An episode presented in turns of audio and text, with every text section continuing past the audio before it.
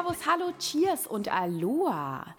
Willkommen bei No Cheers, No Story, deinem Podcast für liquide Geschichten, hochprozentige Wahrheiten und schluckstarke Gespräche. Ich bin Verena Borell und ich freue mich sehr, dass du heute dabei bist, denn ja, du kannst dich auf eine kleine, feine Reise ins Paradies einstellen, denn das heutige Thema ist Tiki, Tiki-Culture und Tiki-Drinks. Zum einen habe ich mir gedacht, es ist jetzt kalt draußen und man hat nicht wirklich Lust rauszugehen und man wünscht sich jetzt mehr als irgendwann im Jahr einfach auf eine einsame Insel mitten in der Karibik zu sich dahin zu beamen, am Strand zu liegen, leckere Drinks aus Kokosschalen zu schlürfen, sich die Sonne auf den Bauch scheinen zu lassen und ja, so richtig ins Paradies abzutauchen. Und da dachte ich mir, ist doch Tiki genau das Richtige. Zudem ist es ja so, dass diese gesamte Tiki-Thematik in den letzten, ja, ich würde mal sagen, ein bis zwei Jahren in der Barwelt doch zum Trendthema geworden ist. Tiki-Bars aufgemacht haben wie das Kaventsmann in Bamberg oder jetzt das Matiki in Wien. Und ja, auch Tiki-Drinks ja irgendwie ähm, auf den Karten von angesagten Bars und äh, ja, klassischen Cocktailbars zu finden sind. Aber jetzt mal ganz ehrlich, Hand aufs Herz. Kannst du mir sagen, was einen Tiki-Drink zu einem Tiki-Drink macht? Ja, so ein bisschen Zwizzeln und ein bisschen Rumrein und äh, Falernum gab es dann auch noch und ein paar tropische Säfte und das Schirmchen, das Schirmchen nicht vergessen. Und das kommt dann auch alles in so einem komischen Mack, der aussieht wie so eine Totenkopfmaske. Hm. Also so wirklich, glaube ich, wissen die wenigsten, was hinter Tiki, also was ein Tiki-Drink zu einem Tiki-Drink macht und was hinter dieser ganzen Tiki-Thematik steckt. Und deswegen habe ich mir den ja, ich würde sagen, derzeit wichtigsten Experten in Sachen Tiki vor mein Podcast-Mikrofon ins Münchner Trader Vic's, ganz stilvoll und stilecht geholt. Und das ist kein geringerer als der wunderbare Sven Kirsten.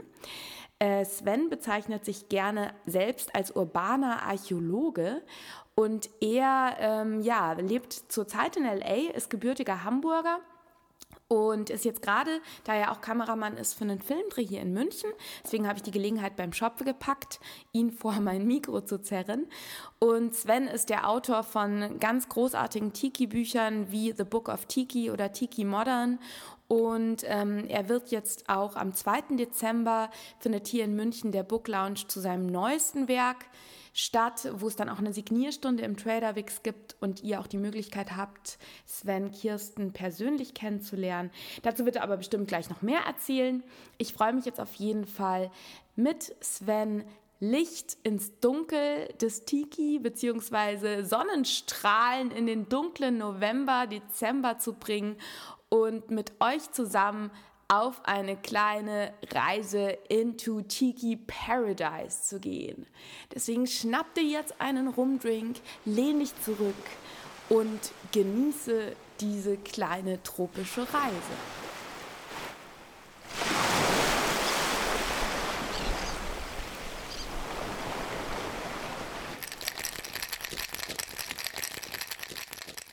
Ja, Sven, ich freue mich sehr, dass du äh, die Zeit gefunden hast, jetzt hier in München mit mir diesen Podcast aufzunehmen zum Thema, zu deinem Thema. Mein Lieblingsthema. Ja, schon sagen. Zu deinem absoluten Lieblingsthema Tiki. Ja. Und wie ich jetzt eben schon im kleinen Intro erwähnt habe, bist du, ich habe gesagt im Intro, dass du der derzeit ähm, wichtigste Tiki-Experte rund um den Globus bist.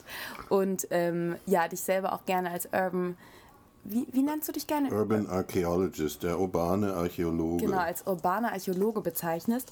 Und vielleicht ähm, wäre es schön, wenn du zu Anfang einen Satz so ein bisschen zu dir sagst. Und danach würde ich gerne direkt ins Thema einsteigen und zwar direkt zu den Ursprüngen des Tiki kommen. Ja, also ich bin eigentlich äh, äh, vom Beruf her Kameramann und bin dann äh, nach Amerika gezogen, weil ich natürlich in Hollywood arbeiten wollte. Und habe das dann auch gemacht ähm, und habe im, im Laufe meiner äh, Jahre da, also das war jetzt Ende der achtziger, äh, da war ich seit neunzehnhundertachtzig und Ende der achtziger bin ich auf die ersten Überbleibsel der amerikanischen Tiki-Kultur gestoßen und als äh, visuell veranlagter Mensch hat mich das fasziniert und dann habe ich weitergegraben und dann war ich plötzlich der Spezialist dafür. So wie das oft ist, wenn man einer Leidenschaft einfach folgt. Ne? Genau. Ähm, ja, eigentlich bist du schon, hast du schon quasi den, den richtig, das richtige Stichwort gegeben, dass du eben auf die Überbleibsel aus den fünfziger Jahren gestoßen bist. Denn wenn wir jetzt einfach mal das Thema wirklich von Anfang an aufrollen wollen, ähm, es ist ja nicht nur... Der Tiki-Drink ist ja nur ein Teil dieser ganzen Tiki-Culture und ähm, vielleicht kannst du so ein bisschen was darüber sagen, woher kommt das Wort überhaupt, ja. Was ist das überhaupt, wo ist das entstanden? Also wirklich mal für jemanden, der außer einem Mai Tai nicht so ein Tiki kennt.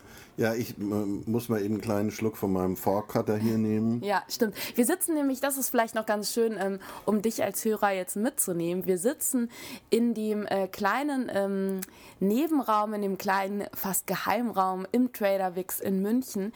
Und das ist ja eine wirklich eine Original-Tiki-Bar, die seit den fünfziger Jahren? Nee, leider nicht seit den fünfziger Jahren, seit neunzehnhundertzweiundsiebzig. Die wurde hier zur Olympiade äh, äh, eröffnet. Und ist aber genau eben in wirklich noch in dem authentischen Stil der, der späten fünfziger, frühe sechziger gehalten und geblieben. Das ist eben das Erstaunliche, weil der ja. Laden immer erfolgreich war, gab es kein Bedürfnis, den zu renovieren. Und ja. es, auf der Welt, in den anderen Trader Vic's und so, sind eben ganz viele so ein bisschen äh, modernisiert worden und äh, die Lampen rausgenommen und so. Aber hier... Ja. Findest du einfach noch das Original-Dekor der, der originalen Tiki-Bar und damit ist es wirklich einer der besten. Ja, und wir sitzen hier nämlich wie in einer kleinen karibischen Hütte, ähm, umgeben von Kugelfischlampen und Sven hat eben einen wunderbaren, herrlichen Tiki-Mug vor sich mit Fog Cutter, ich nur Wasser, weil äh, ich arbeite. Sven kann sich Wasser entspannen. In der Tiki-Bar trinken. Unfassbar. Naja. Genau. Aber ähm, bewundernswert. Ja, muss, muss manchmal auch sein. Ja.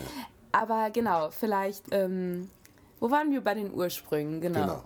Ja, also äh, um das ein bisschen äh, zu erklären, Tiki ist der Name der polynesischen Götzenfigur und ähm, der wurde sozusagen zum, zum Markenzeichen der, äh, der, der Hawaii-Kultur in Amerika in den fünfziger und sechziger Jahren. Ähm, äh, ich muss ein bisschen zurückgehen. Die, die, dieser Traum vom Südseeparadies existiert ja eigentlich seitdem die Südseeinseln entdeckt wurden.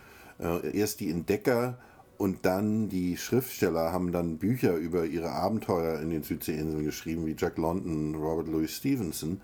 Und ähm, Anfang des zwanzigsten Jahrhunderts, als das Kino aufkam, wurden diese Bücher verfilmt und dann gab es also diese tollen Südseefilme. Und das passierte natürlich alles in, in Hollywood, in Los Angeles. Und die Leute, die dann die, die, die äh, Sets und äh, äh, das Bühnenbild für diese Südseefilme gebaut haben, die haben dann nebenher auch die ersten Tiki-Bars gebaut. Ähm, cool. Die also wirklich ein, von, von, vom Fußboden bis zur Decke äh, mit tropischen Materialien ausgestattet waren und du dir das Gefühl haben, dass du so in so eine Bambushütte reingehst. Und das war... schon in den dreißiger und vierziger Jahren. Ähm, was mich aber jetzt speziell interessiert, ist die, die Figur des Tikis und als die, die dazu kam, das war dann in den fünfzigern und sechzigern, wurde es erst richtig interessant, weil diese, diese primitive Götzenfigur koexistierte mit dem Modernismus der fünfziger und sechziger und dieser, dieser äh, Culture Clash ist, ist das, was, was ich eben gerne mag. Ja, der Modernismus der fünfziger, sechziger, also quasi diese, diese klaren Formen und diese, diese Kunstströmung. Ja, aber auch das Jet Age Design, so wenn du an die, an die Cadillac äh, äh, Heckflossen denkst. Ja, geil. Und, und diese ganzen Sachen. Das war ja dann fast so ein Futurismus, ja. der dann ja. aber parallel existierte zu diesem Primitivismus. Das war ja. also so eine Art Counterreaktion. Ja. Die Leute brauchten zu ihrem Chrom und Plastik auch diese natürlichen Materialien und diese Diese archaischen Figuren. Archaischen Figuren, ja. Ich meine, es war ja sowieso auch schon vorher, dass irgendwie sich ein Picasso oder so hat sich ja ganz viel von der afrikanischen Kultur, von den Masken dort und sowas ähm, genau. auch inspirieren lassen. Und was ich eben auch so interessant finde, ist so dieses, diese, also für mich ist irgendwie dieses Tiki so der Inbegriff dieses Traums des Menschen nach dem Paradies. Genau. Und ähm, deswegen wollte ich danach, aber das können wir vielleicht später noch kurz anschneiden, auch nochmal, weil du jetzt schon gesagt hast, je mehr Plastik und je mehr Futurismus irgendwie kam, desto mehr kam auch dieses Bedürfnis in den fünfziger Jahren nach, ähm, nach diesen nach archaischen ja. ähm, Dingen. Da kommen wir vielleicht auch gleich nachher nochmal drauf, warum es vielleicht auch gut auf die jetzige Zeit übertragbar ja. ist. Mhm. Aber bleiben wir vielleicht jetzt nochmal gerade bei den Ursprüngen. Also das heißt, diese Tiki-Gottheit, ähm, das ist auch die Figur, die wir auf den Tiki-Max sehen. Genau. Und zwar war das eine ganz einfache Evolution, wenn du dich hier bei Trader Vic's umguckst. Da gibt es ja viele geschnitzte Pfosten, mhm. also so ähm, die, äh, also in den, die Eingängerahmen und so mit, mit, mit in Tiki-Form geschnitzt, in dieser runden Form. Wenn du jetzt aus einem Pfosten ein Stück herausnimmst, dann hast du eigentlich die Form eines, eines Bechers, eines mhm. Mags. Mhm. Und ähm, so sind dann wohl auch die ersten Tiki-Mags entstanden. Da hat sich einer das angeguckt und gesagt, ja, wir, also diese tropischen Cocktails waren ja schon von Don the Beachcomber eingeführt worden. Und da gab es na- natürlich irgendwie nichts Besseres, als die dann in diesem tollen, äh, nach auch Tikis geformten Trinkgefäßen zu servieren. Noch einmal zum grundsätzlichen Verständnis, also weil wir jetzt gerade von den U S A in den fünfzigern reden. Ähm, diese ganzen Tiki-Sachen kommen aber, also es gab es ursprünglich, das war jetzt nichts, was sich die Leute in den U S A in den fünfzigern ausgedacht haben, sondern diese Tiki-Kultur ist wirklich beheimatet auf den polynesischen Inseln, genau. Richtig? Und zwar in die polynesischen Inseln sind eine, die Inselgruppe, die eingerahmt ist von Hawaii, ähm, äh, und den Osterinseln und Neuseeland mit Tahiti in der Mitte. Mhm. Und das sind alles ähnliche Kulturen gewesen, die auch untereinander Austausch hatten. Und jede hat dann ihre eigene Form von, von äh, Tikis geschnitzt. Und die wurden dann natürlich von den Seeleuten und Missionaren mit nach Europa und in den Westen gebracht mhm. und äh, endeten dann in Museen, wo sie dann, wie du schon gesagt hast, die, die Avantgarde der zwanziger und dreißiger Jahre, in, also als Inspiration nahmen für ihre Kunst. Und nach dem Krieg wurde dann diese moderne Kunst, also Picasso und Calder und auch die Deutschen, Matisse, wie, wie, wie, wie Klee und so, ja. die waren... wurden dann äh, so von der breiten Masse und den, den Designern für, für, den, für, das, für die Gebrauchsgrafik mhm. äh, äh, benutzt.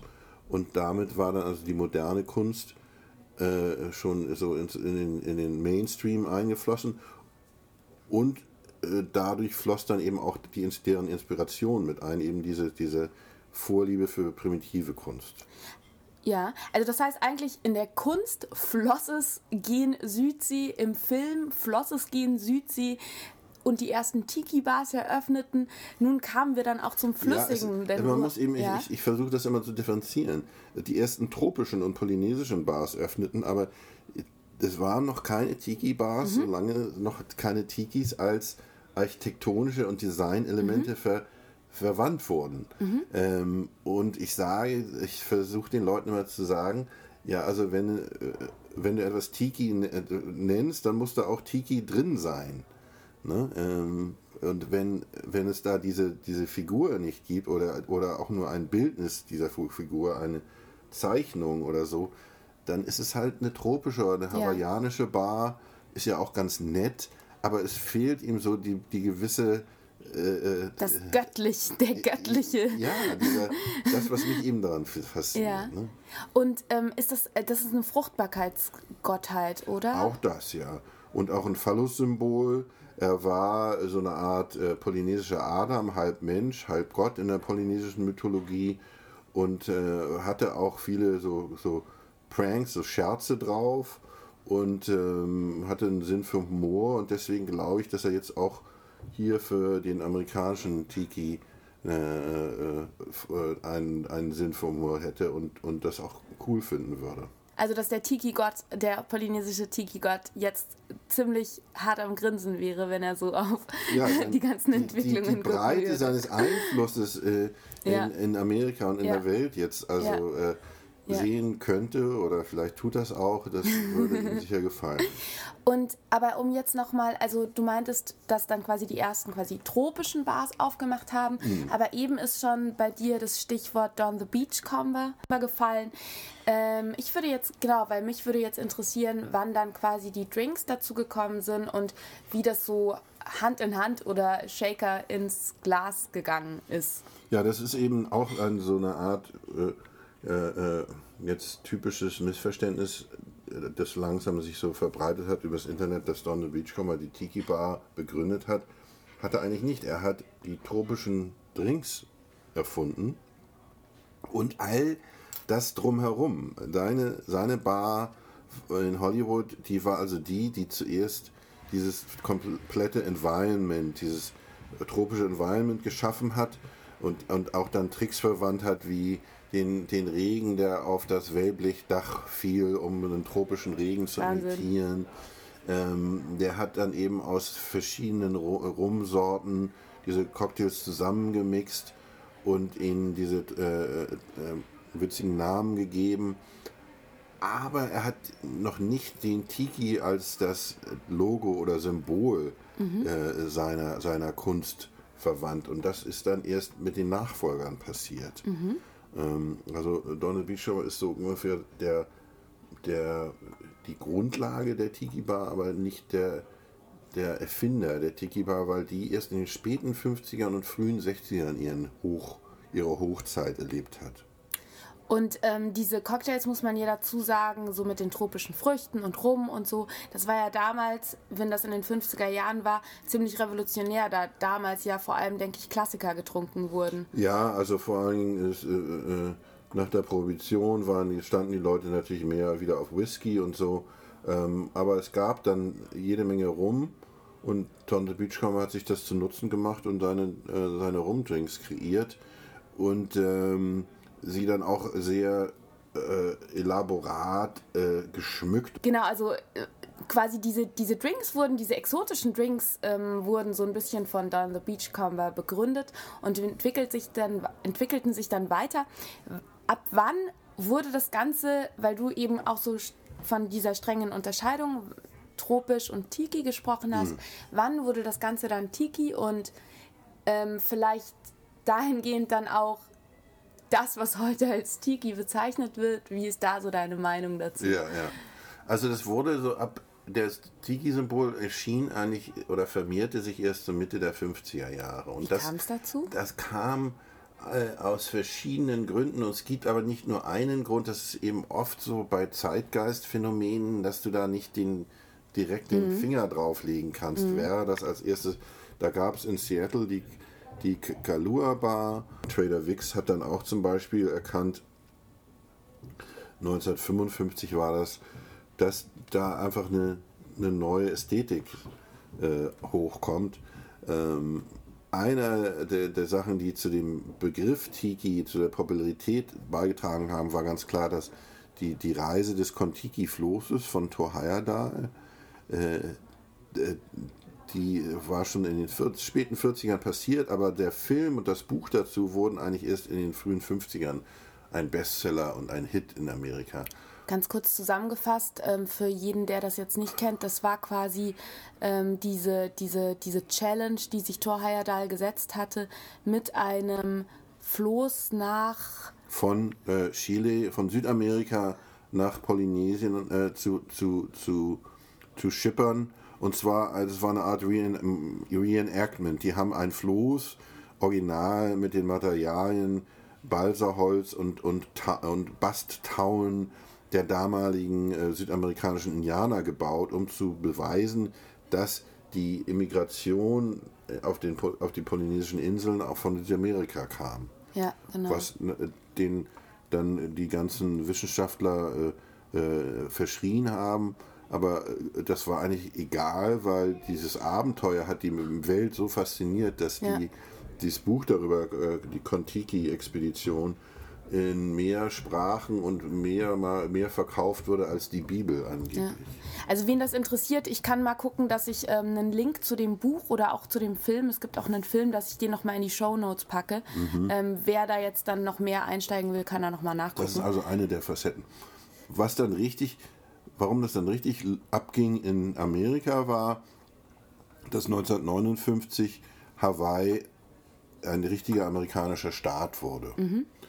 Und es war schon so gewesen, dass in den fünfziger Jahren die ersten äh, Jetplanes und so die und, und Flugzeuge es mehr Leuten ermöglichten, überhaupt äh, nach Hawaii zu, zu kommen. Vorher waren es einfach diese, diese Oceanliners und die waren natürlich alle teuer.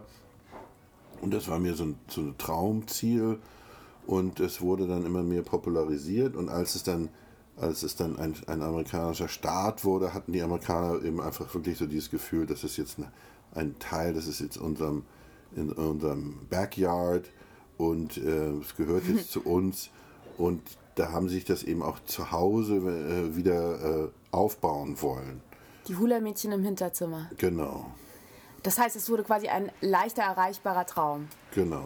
Und ähm, in dem Moment, wo dann quasi alles so, auch der, das Tiki integriert wurde, ähm, entstanden dann da auch die Max? Oder ähm, war ja, das, ja, das, kam das, aus dem Bar, aus, kam aus dem Barwesen heraus, aus der, aus der Cocktailbar. Die, ja, die Cocktails waren sozusagen so der, äh, äh, das Lifeblood, wie nennt man das auf Deutsch? Ich, ich versuche ähm, Amerikanismen zu vermeiden, weil ich das so albern finde. Aber ich glaube, Lifeblood versteht man...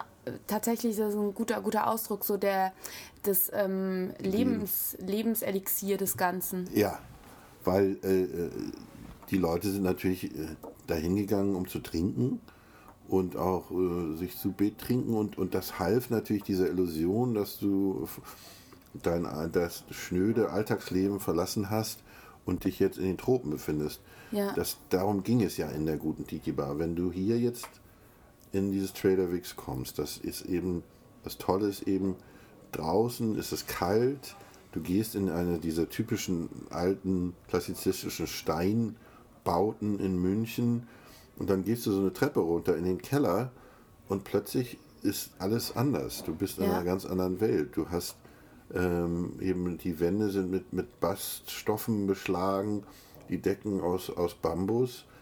Und äh, die Lampen sehen alle aus wie äh, Strandgut. Und du dazu hast die Musik hast, auch noch, die Tiki-Musik, die, die typische. Musik. Und dann bist du eben umgeben von diesen Schnitzereien und dieser primitiven Kunst. Und dazu trinkst du dann einen Cocktail und dann kannst du dich selber so ein bisschen da so hineinwiegen in diesen Kurzurlaub, Lullen in diesen. Ja, ich glaube und ähm, vielleicht kommen wir da doch jetzt schon an der Stelle dran, weil es sich ja doch schon irgendwie so ähm, heraustut, dass es in den letzten zwei Jahren, würde ich sagen, die Tiki, ja, der Ausdruck Tiki wieder erneut, also wieder vermehrt irgendwie auftaucht, auch in der Barwelt. Es hat jetzt in Bamberg eine Tiki-Bar aufgemacht, der Kaventsmann. Jetzt macht gerade in Wien, macht auch das Matiki auf. Ah ja. Auch als, ähm, genau, das wollte ich dir noch erzählen. Das sind ja alles so quasi so ein bisschen Neo-Tiki-Konzepte, die aber sich durchaus, also ich weiß auch, dass im Kaventsmann eben auch ähm, Tiki-Figuren ähm, in der Bar sind. Mhm. Ähm, Zum einen würde mich interessieren, was so deine Meinung ist, dass es jetzt wieder so am Aufkommen ist. Mhm. Ist es auch quasi so diese, diese zunehmende Digitalisierung? Wir haben jetzt zwar nicht wie in den fünfziger Jahren viel Plastik, sondern wir haben jetzt halt einfach alles digitalisiert, das uns wieder nach so, ja, nach dieser traumhaften Südsee mit dieser bodenständigen Bastmatte ist. Ähm, was denkst du, sind so Auslöser dafür oder wie ist da dein Empfinden, warum es wieder an Popularität gewinnt? Natürlich auch durch deine Bücher. Ja. Nein, es ist, ist tatsächlich so, dass ich ja mit meinem ersten Book of Tiki im Jahr zweitausend diesen Stil überhaupt erst definiert habe. Der war in seiner Hochzeit in Amerika äh, von den Kulturkritikern als Kitsch ignoriert worden und war nicht weiter... kam nicht weiter vor. Also da kannst mhm. du eben wirklich Recherche machen und da gibt es keine, äh, kaum Artikel oder äh, auch nicht mit dem Namen Tiki darüber und vor allen Dingen keine Bücher oder sonst irgendwelche äh, äh, Leute, die sich äh, da, die das besch beschrieben haben. Und ich habe dann erst so die ganzen einzelnen Facetten zusammengesammelt und das aus diesem Mosaik eine Geschichte äh, gefunden und das Ganze beschrieben. Das war nämlich seit den Ende der siebziger und in den achtziger Jahren total von der Erdfläche, äh, vom Erdboden verschluckt, äh, weil es als, als unmodern und als Verstaubt. Hm. verstaubter Stil der alten Generation galt. Ähm, und die ersten Leute, die ich dann so befragt habe, die hatten praktisch keine Erinnerung mehr. Das war so einfach so sang- und klanglos verschwunden. Und sie äh, wussten nicht mehr, ob sie das geträumt oder wirklich miterlebt hatten, so ungefähr. Mm. Ähm, spricht, ja für, spricht ja für die Kultur und den Sog dieser Kultur. Es ist so traumhaft. Ja, und das, das Witzige ist ja deswegen in der, in die Bezeichnung urbaner Archäologe, äh, die, die fake-amerikanische Kultur äh, äh, hatte dann das gleiche Schicksal wie die echte polynesische Kultur, mhm. die ja auch dann äh, durch, durch den Kolonialismus und durch die äh, mo moderne äh, Welt dann einfach äh, ähm, immer, immer mehr, mehr verschüttet wurde. Das ist ja, ja eben dieses äh, schöne und auch traurige äh, Tatsache, dass die Menschen oft das, was sie lieben, durch ihre Liebe dann verändern und, und äh, sozusagen langsam ab abwürgen. Ja. Genauso eben wieder mit der, mit dem, mit dem, mit der Idee des, des äh, Südseeparadieses. Ne? Ja. Äh, Hawaii ist auch ein super Beispiel dafür. Da gab es noch bis in die fünfziger Jahre noch so normale Bauten und dann in den sechziger ging das los mit diesen Bettenburgen in Waikiki, ähm, was eigentlich genau dem diesem, diesem ja. natürlichen Südseeal widersprach. Alle liebten es so, dass sie hinströmten und in dem Moment war das Paradies eben kein Paradies mehr, genau. sondern es war ein bevölkert, es wurde zum bevölkerten Alltag, klar. Und zum Kommerzialismus. Ja, ja. Das heißt, ähm, ja, das ist ein interessanter Gedanke in dem Moment, wo etwas quasi so als, als, geheimer, als geheimer Garten und als geheimes Paradies ist und dann die Massen kommen, dann ist es halt rum damit, ne? Ja. ja. Ähm, deswegen sollten wir diesen Podcast eigentlich gar nicht ausströmen, weil, weil, ausstrahlen, weil sonst strömen alle ins Trader Vic's. Nein, Schmarrn. Ähm. Ja, das, ist, das ist schon wichtig, dass jetzt diese genau. vor allen Dingen diese Original-Tiki-Bars erhalten bleiben, indem sie eben frequentiert werden mhm. und die Leute sie besuchen, damit die weiter ihr Geld einbringen, wie es dieser Trader Vic's immer gemacht hat. Und also, wie siehst du das jetzt, dass es quasi jetzt neue, neue Bars gibt und das ähm, so ein bisschen neu aufgelegt wird? Weil, also ich könnte mir schon vorstellen, ich habe da ja auch im Vorfeld ein bisschen drüber nachgedacht, warum es jetzt so irgendwie ähm, zum Trend äh, wird. Also Trend will ich jetzt nicht sagen, aber dass es wieder einfach eine gewisse Präsenz hat ähm, im, in der Barwelt. Ich denke, könnte mir schon vorstellen, dass es damit zusammenhängt, dass wir eben, ähm, Tiki hat ja auch immer was mit irgendwie Unkompliziertheit, ähm, Alltagsferne, auch so ein bisschen dieser, dieser Tiki-Drink hat ja auch, der macht ja Spaß und ist ja auch in den letzten Jahren gerade in der Barwelt irgendwie ja auch sehr stark wieder auf die Klassiker zurückging, so die klassische Bar.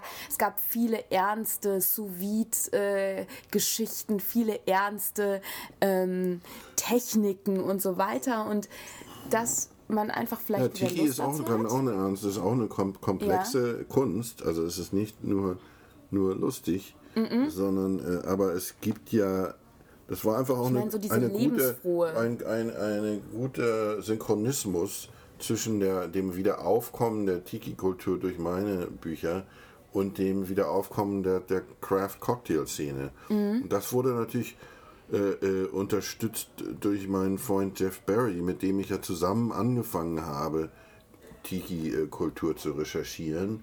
Und er hat sich dann eben auf die Tiki-Cocktails spezialisiert und ich habe mich auf das Design, Architektur und mhm. alles andere spezialisiert.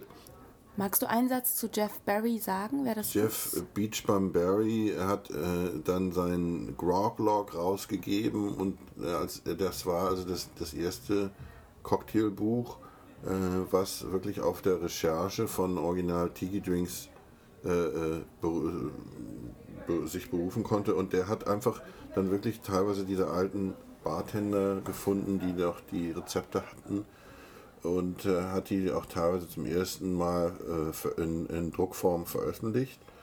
Und das wurde dann so zur Bibel der, der Craft-Cocktail-Gemeinde. Und ja. davon haben dann so Leute wie Martin Cate und äh, alle, die dann jetzt auch schöne Bücher gemacht haben darüber, äh, wirklich ihr, ihr Handwerk gelernt. Wenn wir jetzt schon beim Drink sind, per Definitionem, was macht einen Drink überhaupt zu einem Tiki-Drink? Ja, ich, dass, es, dass er Rum beinhaltet und äh, tropische Säfte und äh, eigentlich mehrere Rums. Mhm. Es war eben das, was Don the Beachcomber angefangen hat, dass er aus verschiedenen Rumsorten dann nochmal eine, eine Verfeinerung geschaffen hat und dann aber eben auch aus tropischen Säften und äh, Gewürzen wie Falernum und solchen Dingen dann einfach so einen äh, Multi-Level-Drink gemacht hat, den, der von Anfang bis zum Ende eben durch verschiedene, mehrere Geschmacksnoten geht. Und eigentlich ähm, repräsentiert ein Tiki-Drink genau das gleiche wie ein Tiki-Environment, nämlich diese mehreren Schichten von tropischen ähm, Texturen, Textures. Ne? Dass du also äh, in einer Tiki-Bar ähm, das Auge äh, immer wieder neue Sachen entdecken kann, genauso wie äh, bei dem Tiki-Drink äh, man immer neue Geschmacksnoten entdecken kann. Mhm. Das heißt, es ist auch quasi das Zusammenspiel aus den verschiedenen Sinnen. Also die Dekoration und der Mack kommen, gehören zusammen, gehören zusammen ja. und ähm, die Geschmäcker, die tropischen Geschmäcker, die einem ganz neue quasi Geschmackswelten, tropische Welten erschließen, plus und, die berauschende Wirkung des Rums. Und in, in der Idealform noch die richtige Musik dazu, nämlich nicht nur irgendwelche hawaiianische Musik, sondern die sogenannte Exotica, die Musik, deren bekanntester Vertreter Martin Denny ist und sein, sein Vibraphon-Spieler Arthur Lyman, der sich dann seine eigene Band gegründet hat. Und die haben diesen Exotica-Sound geschaffen, der eigentlich so eine Art Lounge-Jazz ist, aber mit ganz vielen tropischen äh, äh, Instrumenten und dann auch diesen, diesen Dschungeleffekten wie irgendwelchen Affengeschreie und äh, äh, Wellengeplätschere und eben diesem, diesem Environmental äh, Effects, die, die auch wieder mehrere Lagen von, von äh, aufeinandergelegt äh, darstellen, genauso ja. wie die Drinks oder die, die Tiki-Bar. Das heißt, es ist eigentlich so eine facettenreiche Illusion einer Traumwelt, in der wir uns quasi ja. dann aufhalten in Dazu dem Moment. Dazu muss ich sagen, ich habe dann auch äh, als eine meiner Seitenprojekte eine, eine C D gemacht mit der äh, deutschen Firma Bear Family Music, die heißt The Sound of Tiki. Ah, stimmt, die habe ich gehört. Ja, ja. Und da, gibt's, da drin ist dann auch ein kleines Booklet, das erklärt so ein bisschen, wie diese einzelnen Musikstücke in sich äh, in die Tiki-Welt einfügen und warum das eben die richtigen Tiki-Sounds sind. Die kann man bestimmt über Amazon beziehen. Ja, Sound da kann of, ich den Link auch nochmal. Sound of Tiki, da gibt es auch ein kleines mhm. Video auf YouTube drüber und so. Das ist cool. Das ist auch gerade jetzt interessant, finde ich, für Leute, die ähm, zuhören, ähm, die vielleicht selber eine Bar besitzen in der Richtung und ja. äh, sich dafür interessieren. Sehr, sehr schön. Ähm, ja, jetzt waren wir bei den Tiki-Drinks. Ja, mhm. und dann wollten wir noch darüber reden, warum Tiki heutzutage genau. wieder in Schwung ist. Es, wie gesagt, die Drinks sind ein Grund, ein, ein wichtiger Grund. Mhm. Ähm, das, das war dann ein Synchronismus zwischen der, der Craft Cocktail Revival und der Tiki Revival.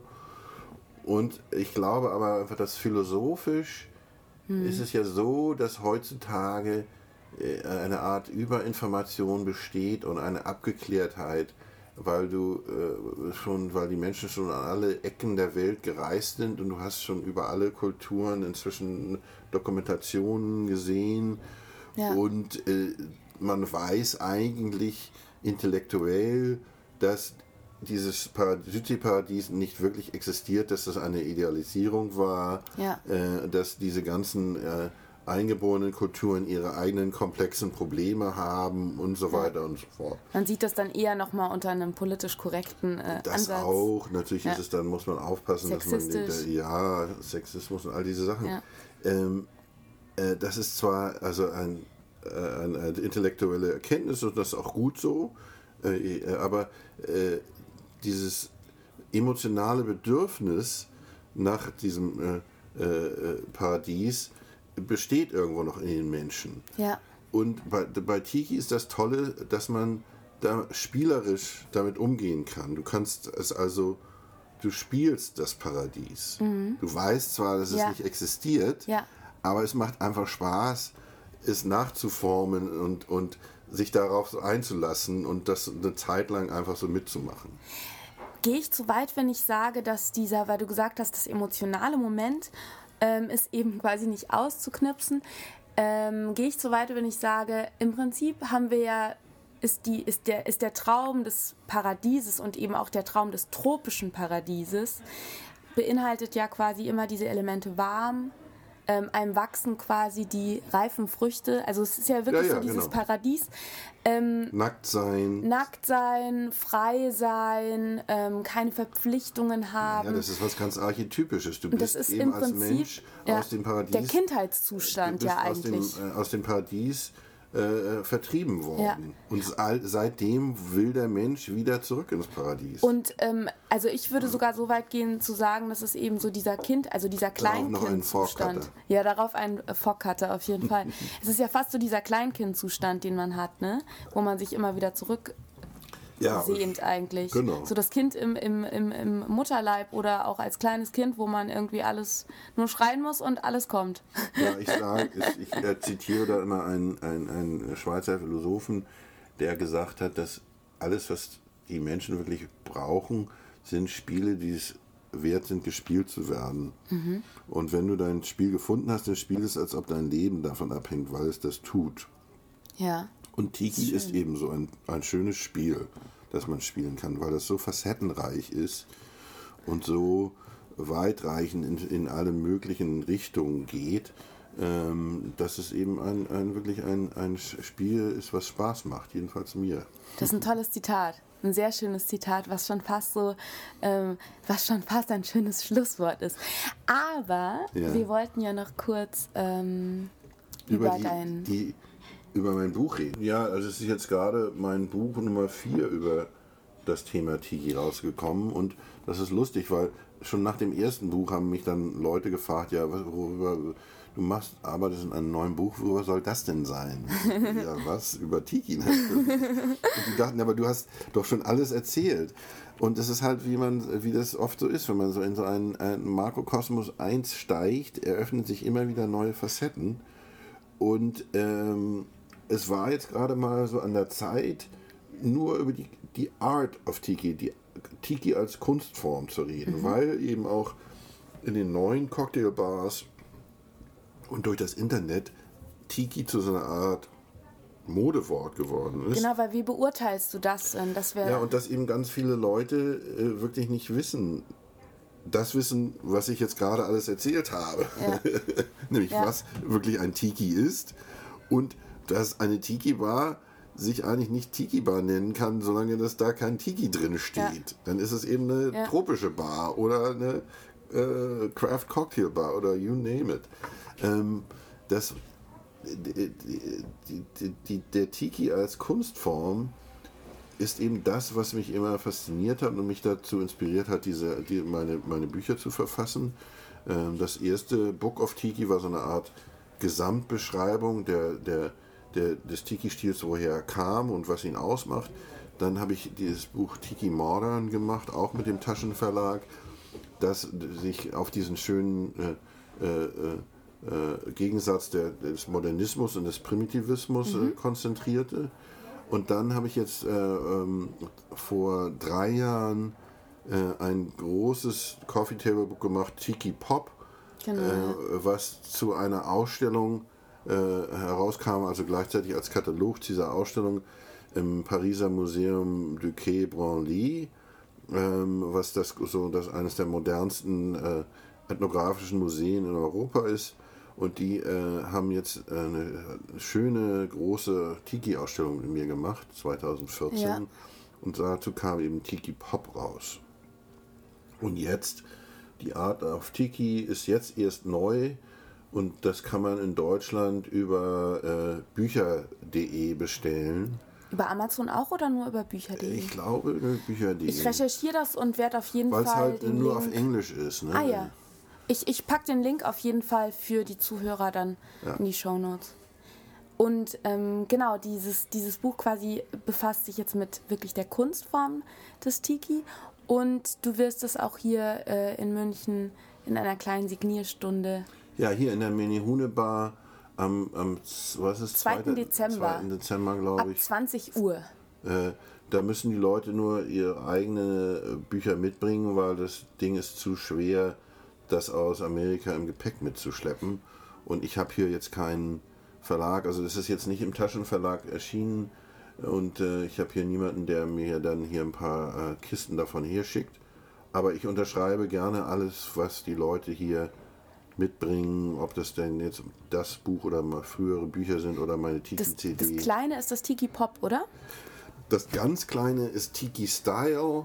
Das ist nämlich auch cool. Von, von den Taschen-Icons, das ist eigentlich so eine Art Reader's Digest vom Book of Tiki. Okay, also für jeden, der Sven mal persönlich kennenlernen will und sich im besten Fall das Buch ähm, unterschreiben lassen will, der äh, kann am zweiten Dezember in München ins Trader Vic's kommen. Na, vor allen Dingen muss, muss man dieses Trader Vic's gesehen haben. Ja, auf jeden du Fall. Du wolltest noch, mich noch fragen, was meine Lieblings-Tiki-Bars sind. Genau, deine und Lieblings-Tiki-Bars. Und zwar würde mich da interessieren, zum einen, was vielleicht deine, ja, deine Lieblings-Tiki-Bar von alten Tiki-Bars ist und auch vielleicht, ob du neue Tiki-Bars hast, wo du sagst, ja, da ist das Konzept deines Erachtens super umgesetzt. Ja, es gibt natürlich immer weniger original alte. Ähm, trotz der Revival äh, machen immer wieder welche zu. Es gibt aber natürlich der, der, der größte äh, Tiki-Tempel, der noch äh, original aus den fünfziger Jahren existiert, ist das Mai-Kai in Fort Lauderdale in Florida. Das ist Fort Lauderdale liegt südlich von Miami. Und das ist eben ein, so ein richtiges ganzes Tiki-Dorf, dieser, dieser Laden. Genial. Und die haben noch diese Live-Shows mit, mit polynesischen Tänzern und all wow. die Cocktails und die Kellnerinnen in, in, sind so in leicht beschürzten Baströckchen. Baströckchen. Und ähm, ähm, es ist einfach ein toller Laden, den, den, der noch aus den fünfziger Jahren original existiert. Dann gibt es bei mir zu Hause in Los Angeles Meine, meine Stammkneipe ist das Tiki-Ti, das existiert auch schon seit neunzehnhunderteinundsechzig und ist immer noch im Familienbesitz. Das ist sozusagen das andere Ende des Spektrums von Mai-Kai. Das ist eine ganz kleine Bar, die nicht viel größer ist als diese Menehune Bar hier ja. eigentlich. Ähm, das ist mini. Aber die äh, eben von einem äh, äh, Cocktail-Mixologen begründet wurde, der seitdem nur seine Cocktails da serviert hat. Ne? Irgendwie mhm. neunundneunzig verschiedene Tiki-Cocktails, ohne je ein Bier zu servieren. Genial. Ähm, und dann gibt es eben, zum Beispiel kann ich also echt unterschreiben, dass dieses Trader Vic's in München eine meiner Lieblings-Tiki-Bars ist, weil es noch so original ist und hier auch eben die klassischen Trader Vic's Cocktails wie der Mai Tai serviert werden. Genau, dein Liebling hier ist der Mai Tai und der Fog Cutter. Ja. Sehr zu empfehlen. Und ähm, von den neueren Tiki-Bars, ähm, da gibt es also von dem Martin Cate die Smuggler's Cove in San Francisco. Die ist mehr so im nautischen Stil gehalten, aber äh, der Ma- Martin ist eben auch schon äh, früh dazugestoßen zur, zur Tiki-Revival-Community und, und ähm, hat da gut hingeguckt und das alles sehr gut verarbeitet und er hat jetzt in seinem neuen Buch, ähm, das auch nach seiner Bar Smuggler's Cove benannt ist, ähm, wirklich ein schönes Buch hingelegt, das die klassische Tiki-Kultur mit der neuen Tiki-Revival-Kultur verbindet, äh, mit schönen Bildern und aber auch eben tollen Rezepten, die er zum Teil auch von Jeff Berry gelernt hat. Ähm, die Smuggler's Cove ist also eine neue Tiki-Bar, dann gibt es in San Diego Äh, jetzt eine, eine Bar, die heißt ähm, Pagan Idol. Ähm, die ist auch von meinem Freund Bosco ähm, ausgestattet worden und ist auch so eine, äh, so eine Art Gesamtkunstwerk. Toll. Das ist eben das, was mich an Tiki fasziniert. Es ist wirklich ein Gesamtkunstwerk. Ja. All diese Elemente kommen zusammen. Ja. Ähm, ja. Und ich verstehe, dass, dass es für junge äh, äh, Unternehmer, Barunternehmer schwierig ist, vor allen Dingen hier in Europa, das alles wieder zu rekreieren. Das kann man auch nicht erwarten, mhm. ähm, weil das Zeug eben nicht so leicht zu bekommen ist hier. Aber wenn du dir ein bisschen Zeit lässt und das so langsam wachsen lässt und immer wieder Sachen dazu tust, und vor allen Dingen, es gibt Leute, die hier auch Tiki schnitzen mhm. und äh, auch aus Passion, und ähm, das ist eben auch das Tolle an überhaupt an der Tiki-Kultur, dass diese ganzen äh, Barbesitzer und Restaurantbesitzer äh, davon inspiriert waren und sich das dann selber interpretiert haben und in ihrer eigenen Vision wieder erschaffen haben. Das mhm. sind also nicht äh, nur irgendwelche Ketten, äh, äh, Vervielfältigungen einer Sache, sondern in den verschiedenen Großstädten in Amerika gab es dann eben diese, äh, wie das Kahiki in Columbus, Ohio oder so, diese riesigen äh, Südsee-Raumschiffe, die ähm, einfach fantastische neue Konzepte entwickelt hatten und und äh, und eigenes Design, und das ist eben ja. das Tolle. Du meintest gerade noch, dass es hier in äh, Deutschland oder in Europa auch äh, Schnitzer gibt. Ja. Die ha, kennst du da jemanden oder kennst du jemanden, der das professionell macht, ja, der, den man noch nennen kann? Mai-Kai, der Kai Sanz, der hat das jetzt eine Zeit lang nicht so viel mehr gemacht, weil es ist eben äh, nicht so viel äh, gefragt hier. In Frankreich gibt es welche, jetzt auch durch meine Tiki Pop Ausstellung. Mhm. Man muss sich einfach im Internet ein bisschen umgucken. Mhm. Leider eben, wie gesagt, heutzutage nehmen sich die Leute nicht die Zeit, die, die geben Tiki in die Suchmaschine ein mhm. und nehmen so das, was auf der ersten Seite da hochkommt. Aber das ja. ist äh, leider äh, zu einfach. Da muss vor allen Dingen diese ganzen Clown-Tikis, diese bunt bemalte Masken und der Scheiß, das ist halt furchtbar. Tikis müssen braun und primitiv bleiben. Das darf ja. nicht mit, also so folkloremäßig ja. buntes Zeug, und, und auch diese, diese grinsenden Zähnen, Zahntikis, das ist auch alles nachgemacht. Ja, einfach, es ist so eine, so eine Schwemme davon entstanden, und man muss sich einfach ein bisschen tiefer da rein versenken und ein bisschen nach dem guten Zeug Ausschau halten. Und meine Bücher sind da eigentlich eine ganz gute ja. Guide sozusagen. Denke ich auch. Das heißt, alle, die sich jetzt irgendwie angetikiet fühlen nach diesem Podcast, können da nochmal tiefer einsteigen. Da kein, Nein. kein, äh, äh, äh, wie nennt man das? Äh, äh, äh, nicht so super strikt. Ja, kein, ja, ich will eben nicht kreativ, Kreativität unterbinden, sondern ich will sie nur in die richtigen Wege leiten, Und es damit, ist, es, ja. damit der Stil sich nicht verwässert. Das ja. ist nämlich auch passiert. In den Ende der siebziger Jahre gab es dann eben diese sogenannten Fern Bars. Das waren die, die Farn Bars, die also auch tropisch daherkamen, aber alles dann so, so mehr so hippie-mäßig. Und das dann... Das ist dann verwässert. Das, das wurde dann alles so ein bisschen lasch. Ja. Es ging ja jetzt auch nur darum, und ich glaube, das haben wir jetzt auch gut geschafft, so ein bisschen dieses Grundverständnis für wirklich die Basis zu schaffen, also wirklich so dieses, wo es überhaupt herkommt, und eben auch dieses, dieses weitreichenden Facettentum. Es gibt äh, aber diesen einfachen Zen-Spruch, wenn Tiki draufsteht, sollte auch Tiki drin sein, und dazu muss man halt wissen, was Tiki... Äh, genau. Das, Tiki wirklich etwas darstellt. Und damit es jetzt nicht noch weiter verwässert, vor allem damit dein Drink nicht noch weiter verwässert, würde ich sagen, ähm, ich bedanke mich ganz genau. Hier noch originale, äh, es, ich glaube, wir sollten zum Ende kommen, Sven. Ja, okay. ähm, und werden jetzt äh, dir noch ein, ein wenig Nachschub besorgen. Ich will mich ganz, ganz herzlich bei dir bedanken. Es ist wirklich total klasse, dass du dir Zeit genommen hast. Immer. Und, ähm, für Tiki immer. Genau, das ist doch auch ein schönes Schlusswort. Dann würde ich sagen, ähm, genau, kommt am zweiten Dezember ins Trader Vic's und bringt ein Büchlein mit und lasst es euch von Sven unterschreiben. Genau. Bye, tschüss. Bye.